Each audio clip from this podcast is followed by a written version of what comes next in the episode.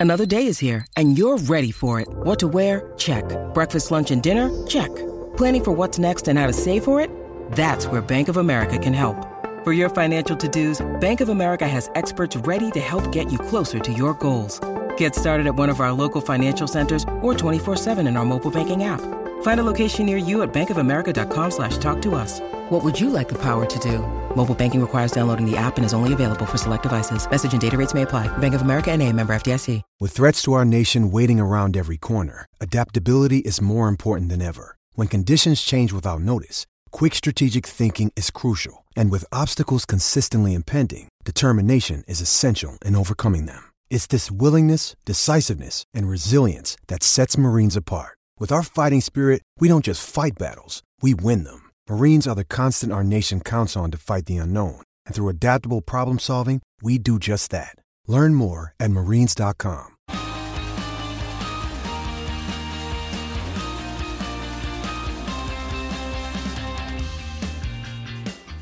The race is on, and Red Bull has already taken the first victory of the season by becoming the first team to run its 2020 car. Max Verstappen took to the track for a filming day at Silverstone, so as well as the usual photos of the launch car, we have also seen it on track. I'm your host, Edd Straw, and joining me on this edition of the Race F1 Podcast Extra is Glenn Freeman, with Gary Anderson joining us later for his technical analysis and then a brief cameo appearance from Scott Mitchell. Glenn, now, first up, have you finished grumbling about the unchanged Red Bull livery? Yeah, I've uh, I think I've retreated back into my hole because the internet shot me down largely for that. I, am I'm always disappointed when Red Bull or any other team come out with uh, the same livery that they always have. And uh, yeah, I was a bit critical of Red Bull this morning for that, and lots of people um, coming out in support of Red Bull. So it's good to know that the fans like that livery. And uh, yeah, I, I've been put firmly in my place. I think iconic liveries only become iconic with retrospect. Like the McLaren, the Marlboro McLarens, you know, we, we got used to them and they were always just the same for quite a few years. But now looking back, they're great. But at the time, no one was jumping for joy every time another red and white car was unveiled. Same with the Red Bull. Yeah, I completely agree. And the thing is, I think I, I put more pressure on Red Bull to do something more interesting with their liveries because it's such an interesting brand that normally does buck the trends of its rivals in whatever kind of area it goes into. Um, so it just surprises me that they're so corporate in F1. You know, I guess people like the consistent lineage. You can look back to the the first car they had in 2005 and still see the livery similarities. Whereas I like the days where teams were probably forced by sponsors because they had more sponsors to constantly change their colours and things look different, and you just got more surprises. We just have to look quite a bit harder now, I think, to spot the differences when we see a new car, don't we? Yeah, very, very much so. Although I, I, do, I do quite like it when they changed. I say a few years ago, some years ago, now to that kind of matte paint color. I think that looks, uh, that finish looks uh, nicer. But anyway, we're not here to talk about the uh, the livery, fun as, as as that is. But this is the third car to, to break cover. We've seen nothing kind of earth shattering. Nobody's reinvented the wheel, which is sensible because uh, wheels are that shape for a reason.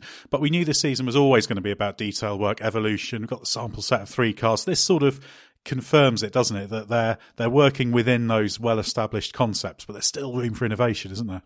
Yeah, that's what I think is interesting. I mean, a lot of people um, probably struggled to look past the livery being the same on the Red Bull and assume that the rest of the car looks the same as well. But when you actually see the car from the front, there's a significant change in the way they've narrowed the nose and what they've done with the, the vent at the front of the nose. They've had that for a while in that thumb tip area.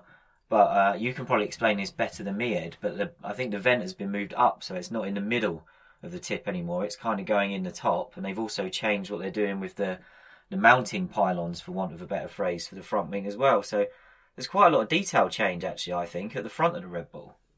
Yeah, very much so, and uh, I'll ask uh, Gary Anderson about that uh, shortly. But the way you've characterised it is basically right. It's a very, it's a very neat piece of packaging. We have to remember anything they do in the nose that has to pass a crash test. So that's really, really difficult because you you can't don't just have to make it. You have to make it strong enough, and those are very stringent. So that's always uh, a, a complicated task. And we have seen you know, there's detail changes all over the car, and we know Red Bull needs to start well. They've said they need to start well. Are you feeling kind of confident that this will be a Red Bull that's not just nabbing the odd win here and there and is going to end the season saying, well, what we have to do next year is build on this and, and start well? Because they've kind of got into this, this sort of feedback loop, and the same thing happens, doesn't it? Yeah, it's been really disappointing actually. You know, when the rules changed in 2017 and it was meant to be much more about aero, we thought, here we go, this is Adrian Newey's chance to put Red Bull back on the map. And they, they blundered really with the 2017 car. It took a while to get that right. And then I think it's at the start of last year, again, when we had a front wing rule change, they struggled perhaps to get on top of that. But with Honda coming good as the year went on and Red Bull getting the, getting their head around the car and the design and the regulations being stable, there's no reason for them to mess this one up. And I actually think, just briefly going back to the changes we touched on at the front of the car, I think doing that in the final year of a rules cycle suggests to me that they are starting to maximise a lot of the other areas of the car and they've identified one area where they can make a key change and that that key change is worth making for the final year. So there's no excuses for Red Bull now. Like you say, they can't go on being categorised as this team that messes up the start of the year, falls out of championship contention and can then steal some race wins later on. We know that drivers like Lewis Hamilton have quite often been quite generous to Max Verstappen in battle for some of those wins because Lewis has got a championship win to win by that point and Max has got nothing on the line. I want to see Red Bull fighting for a championship properly from the start of the season because I think that will change the dynamic on track as well. And of course, it's not just Red Bull, it'd be Honda as well it's amazing when you think about it. We're now talking about in 2020 the chance of Honda winning a championship, which just didn't seem remotely possible when they were struggling with with McLaren. It shows how well this whole gambit has gone for for Red Bull, getting them in with Toro Rosso for 2018, then taking them into the works team, well, the main team as it were. But also, we should say credit to Honda because when they parted company with McLaren, they didn't have to continue. They did have to make a decision. Do we go down this Red Bull possibly route with Toro Rosso? or do we just go away? And no one really have minded if they'd if they'd walked away. They'd said, "Well, it's been a mess. You started late, so you're always up against it, etc., etc." But credit to them for for coming through and being a, a race winning engine manufacturer. Now it wasn't so long ago that Honda was kind of the laughing stock, but now very very credible. And it, this is the Honda we expected to to come in with with, with McLaren in 2015, wasn't it? Yeah, I'd actually say that Honda have turned that around quicker than I think anyone would have expected. You know, it's very easy now to say, "Oh, well, with hindsight, what were McLaren thinking? They should have, they should have stuck with it." But I think Red Bull had the right circumstances. They had the low pressure team in Toro Rosso where they could get to work with Honda to begin with, and I think that's been huge for Honda. I know that you've said in the past, Edd, and I totally agree with this that McLaren and Honda weren't doing each other any good, and I don't think Honda would be as good as they are now if they'd stuck with McLaren. But I still think the rate of improvement through that first season with the Red Bull top team was much faster than I would have expected. And if someone had said to me when they split with McLaren at the end of 17 that by pre season 2020, so now, we'd be talking about them potentially fighting for a championship, I still wouldn't have believed that even though I think we could all have some faith that they'd probably get there eventually. Well, there were almost times last year where you could you could claim that the that the chassis side was slightly holding that package uh, back, which is a, a, new thing for, for Red Bull. But having Honda there in the championship fight is what, what we what we all want. I, I do think it, it just sort of feels like the right time. It's always difficult because you, you tend to look to rules resets for the opportunity to take a leap forward. But Red Bull doesn't really need to take a leap forward; it just needs to inch forward a little bit. So it's already kind of on the edge of the game. It just needs to get uh, to get into it. And I've said before on this podcast that what I wanted to see from Red Bull is kind of the same sort of concept path and just just go down it and keep working and keep extracting more performance out of it. And that's what I'm seeing from this car because it's not a revolution, but there's lots of little details there's nothing sort of one flashy thing. You maybe the nose a little bit, but that's still sort of that's an extreme evolution of, of the approach they've taken.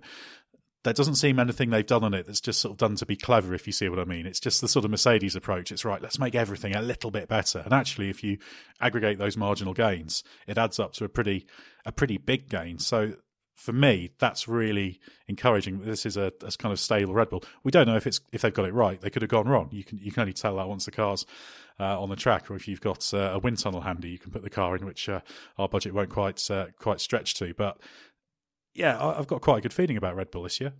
Yeah, I think the the last thing you want to see from a team that finishes one year strong is a sort of wholesale change for the next year. We've got stable regulations, so you look at the end of last year and you think Ferrari got on top of the car they had and started to get results and performance out of that. Red Bull were on the right trajectory as well. Both of those teams appear to have stayed on that path.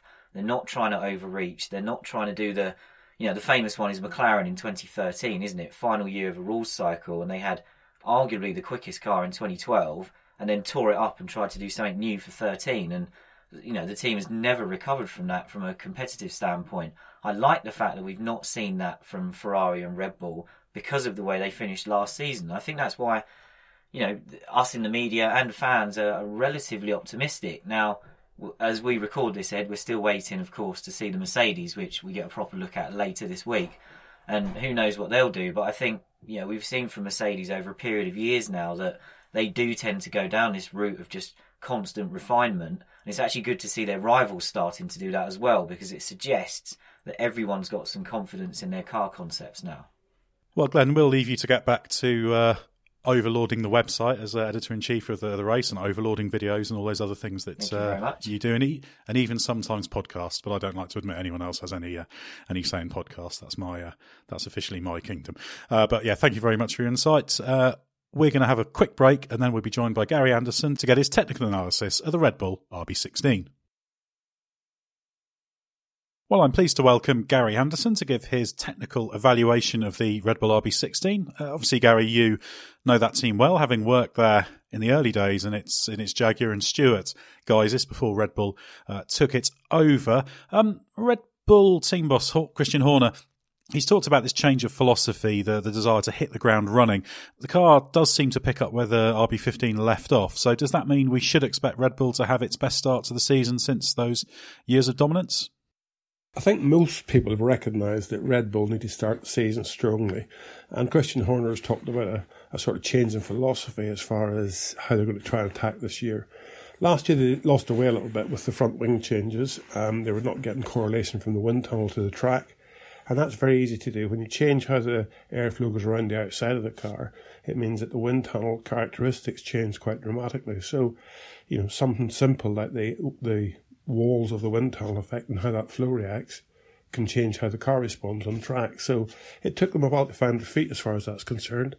But, you know, they won't make the same mistake twice. So I think if you look at the um, the, the new car against last year's car, they're definitely, at the moment, with you know version one, I suppose we might call it. Um, it looks like a bit of a carryover. Um, they've probably opened quite a few doors on the car for future development areas that last year were sort of locked off, but they haven't really gone in that door yet. So I'm expecting to see quite a bit of development coming um, as as the testing goes by, and especially before obviously their first race in Australia.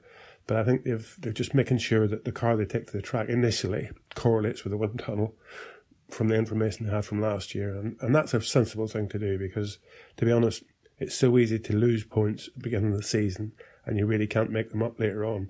So they need to start scoring big points from, from race one, really.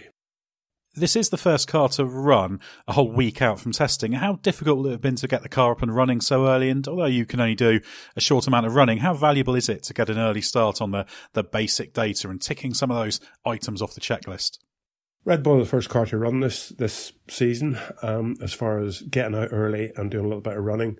Is it much help to do 100 kilometres of on a filming day?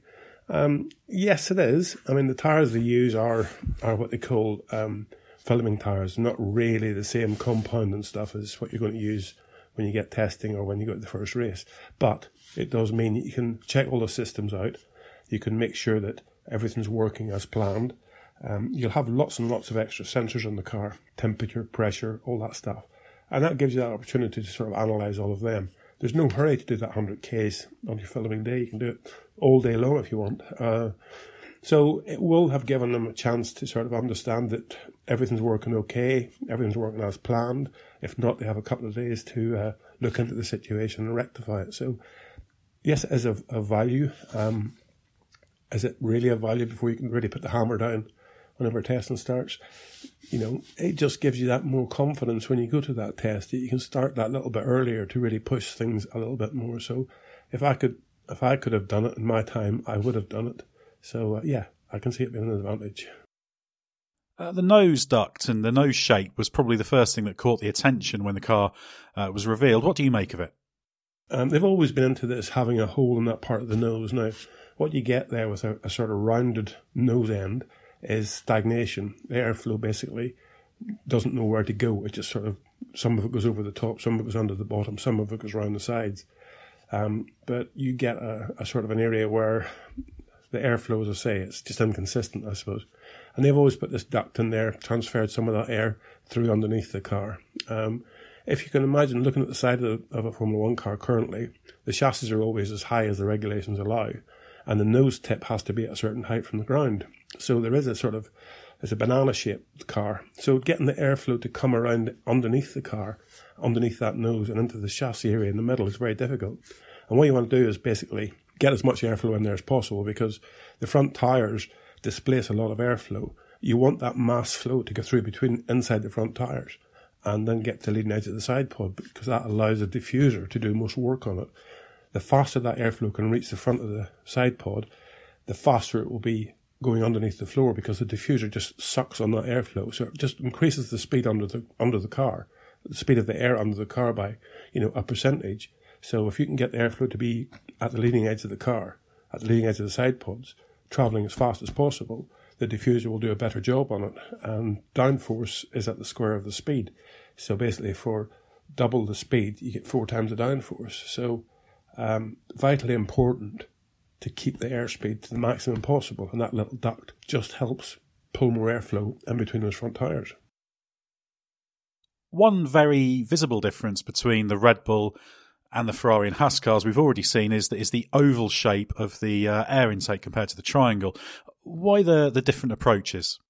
On the Haas and the Ferrari cars, we saw it as a triangular shape, and you know that's very very good for the structure of the rollover bar, which that area is, because you've got two a triangle basically on top of the chassis. So it means that you can probably have the lightest possible uh, rollover bar concept, and it doesn't look like the Ferrari engine or the Haas engine, which uses the Ferrari engine, is actually using that area for much cooling. Uh, in other words, all the air that was in there, or the majority of the air that's going in there, is going to go to the um, to the engine, to the turbo intake. Um, whereas the Red Bull has got more of an oval shaped uh, area. And it's it looks a bit bigger. The area itself looks a bit bigger, so they're probably taking in a little bit more air there to cool maybe the hydraulics, maybe cool the uh, the battery package. Um, but the thing that allows also is it, it's because it's um, the top of it's at the same height on all the cars. The bottom of it is a little bit higher because of the way they, they sort of make the oval shape, and that means that area is a little bit further away from the driver's helmet. Max Verstappen's not not a, a, small guy, so his helmet's quite close to it, and the airflow coming off the helmet can very easily influence that air intake. So Red Bull have put a bit of effort into the the undercut underneath that oval shape, um, and they've also got a couple of horizontal fins there to help that airflow again. And basically, the more, you, the more you can manage that airflow from the driver's helmet, and also the spillage that comes out of that um, intake hole whenever the driver would close the throttle or whenever the airflow can't go through the airbox, um, it comes around the sides of the, the uh, engine cover, and that can very easily disturb the rear wing.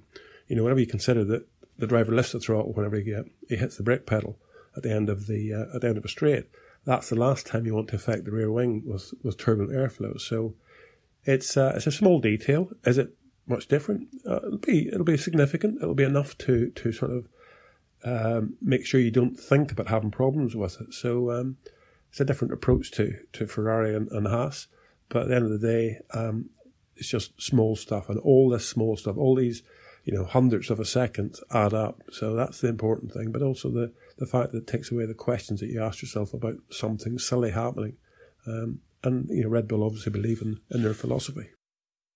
We saw Honda making enormous progress last year, and actually you backed them to, to make that progress. So uh, so you called that right, having worked with Honda in the past. Uh, this uh, this engine package is now in the fourth year of the concept. It was strong in areas last year, not always maybe the best all rounder, but looking at the car, the side and rear ends, a little bit more tightly packaged in areas, we see this partnership maturing, and can we expect another step forward from Honda? Yes, Honda. You know, this is the second year with Honda, and they've uh, they made big progress last year, and you know now they've got to consolidate that. The steps will be a lot less than they were last year but it will be intricate little steps. We, we heard last year of Verstappen complaining quite a lot about drivability of the of the engine, so they'll have worked a little bit in that area. But the big thing really will be the relationship, the partnership is, is maturing. Red Bull will go into next this season, sorry, 2020, having lots of data from 2019 as far as cooling, cooling characteristics, um, you know how the car really responds to um, to different setups with the Honda engine. And, you know, they're always changing side pods, you're always changing radiator exits, sometimes even radiator sizes, depending upon the circuits you're going to. And they'll have all that data now, so they'll know where they're going, as opposed to sort of having to take a bit of a, a stab at it last year. So I, I can see that area obviously being improved, more consistent, which is vitally important. So um, I think the relationship will, will build, and Honda will do a good job this year. So come on, Gary. Final summary. Is this the car that will make Red Bull a genuine championship contender for the first time since 2013? Do I think uh, the Red Bull car will uh, challenge for the championship? They've pulled out a few wins here and there whenever they were sort of unexpected.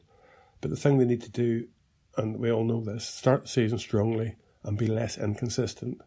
I think that's the, the sort of challenge for Red Bull this year. If they can keep scoring points, um, keep getting podium positions, keep the pressure on Mercedes and hopefully Ferrari, then I think at the end of the day, you know, that pressure changes how all the teams work. So that's that's got to be the thing they have to do. But if they get left behind at the beginning of the season and they're playing catch up, then I think it'll make it very difficult. But I think they're starting the best way. They're starting from what I see with the car as a car that they probably understand. They're going to get the correlation between the track and the wind tunnel, and then they know that all those trick bits that they've got sitting on the shelves waiting to go on the car, because they're all bolt on items, when they put them on, that will correlate to track performance. They don't want to show their dirty washing too early either, so leaving that late to the second test, putting all those new bits on, means the other teams don't see it. So yeah, hopefully it'll be a, a three team challenge for the championship this year. Well, great insight as ever from Gary Anderson there, and you can read more from him on the race's website. That's the-race.com.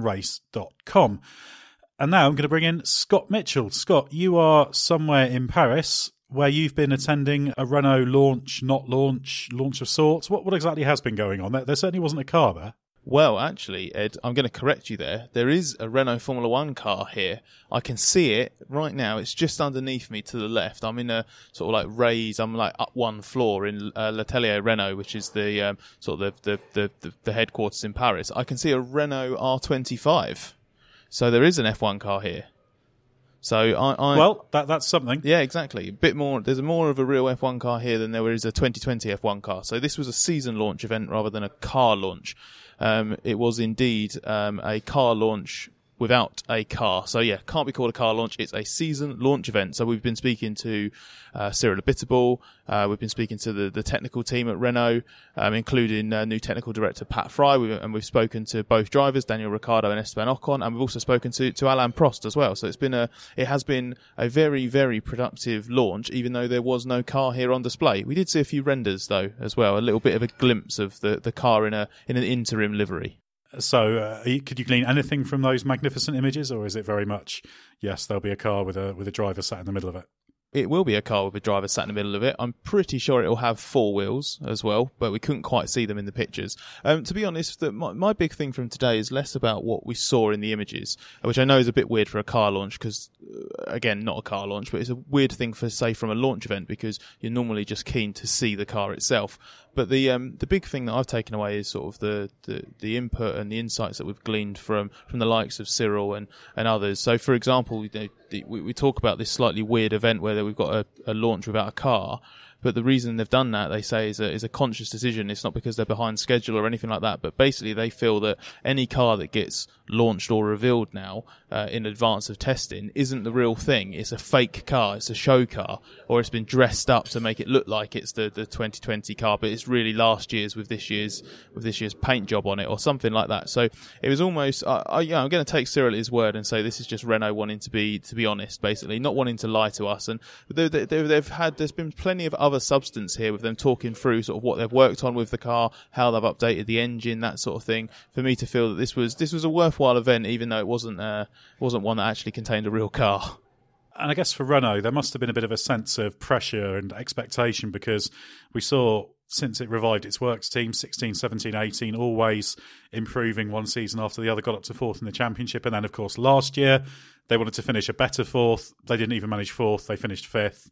And they were far closer to slipping to sixth behind Toro Rosso than to being up there with McLaren in fourth. So Renault really needs to get back on an even keel doesn't it? Absolutely. And this is um, this is vital. This is a crunch season for for Renault, make or break almost, because we know that they're not like any other team in the in the championship. They're they're not tied down for 2021, but they have the you know Renault went through quite a bit of upheaval as a as a manufacturer last year, so so there is pressure to, to perform. And Alain Prost told us that you know another season like last year won't cut it. They, they they can't underperform like they did. They need to they need to make progress. And there's been a lot of uh, there's been quite a turbulent autumn slash winter for, for the team with major major changes on the management side, new head of aero and new technical director. And the weird thing is that the 2020 car, which we will see next week, the the genesis of that car is from someone who is no longer working with the team or from individuals that are no longer working with the team. So slightly weird birth of the um, the, the, the 2020 Renault in, in more ways than one. Obviously, not just because we haven't seen it here,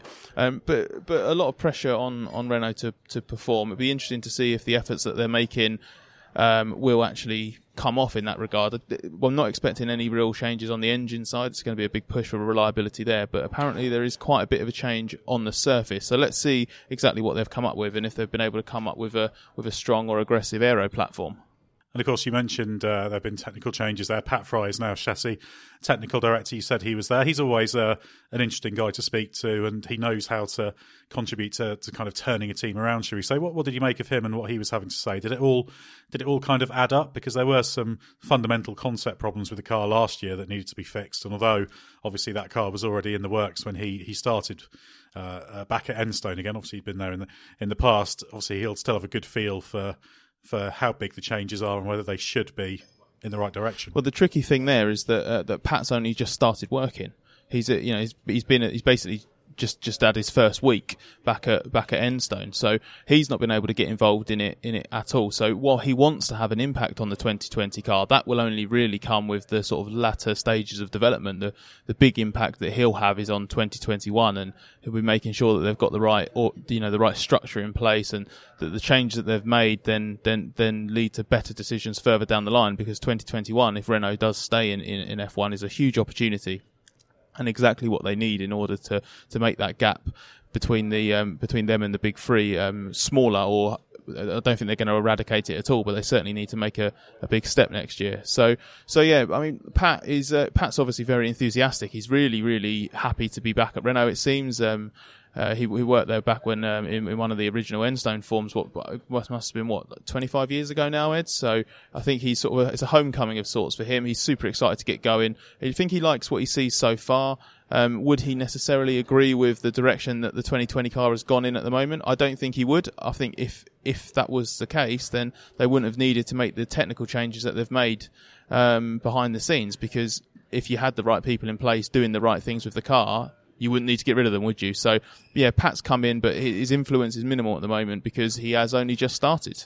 Well, before we let you get on, because things are being tidied away there and you're going to get swept up in a moment, uh, are you feeling more positive or less positive or about the same about Renault's prospects, having uh, heard what they've all got to say at this uh, this not launch launch event? Uh, it's pretty neutral, really, from my point of view, because uh, there's not been a car for me to, to, to look at or, or, or judge um, or overreact to, as as maybe Cyril would uh, would would think. That's why they didn't launch it because they're sick and tired of people basically looking at renders and deciding that's the final car. My personal view there is that if you launch a car and say it's your 20, 2020 car or 2019 car, then people will judge it as what you've what you've called it. But that's a bit of a that's a bit of an aside. Um, they're saying the right things. There's decent positivity. They seem to be addressing the right areas, but until we see the real car and we see see the real car on track and we see the real car on track in a racing situation, we're not going to know emphatically whether they've made the progress that they need to. Well, we'll let you get on, Scott. Thanks for your uh, your brief appearance. We'll let you uh, you head for the train to make your way uh, back from the Renault launch, and uh, we'll be hearing from you on uh, some of these future launch podcasts. Well, that's all we've got from F1 launch season today. Uh, we will be back tomorrow. We have the McLaren launch going on tomorrow in Woking, which I will be going to. Lots of anticipation about that car. Do head to the race.com. That's the-race.com and check out our social media accounts, which are at at We Are The Race. We're back tomorrow with more from F1's new car season.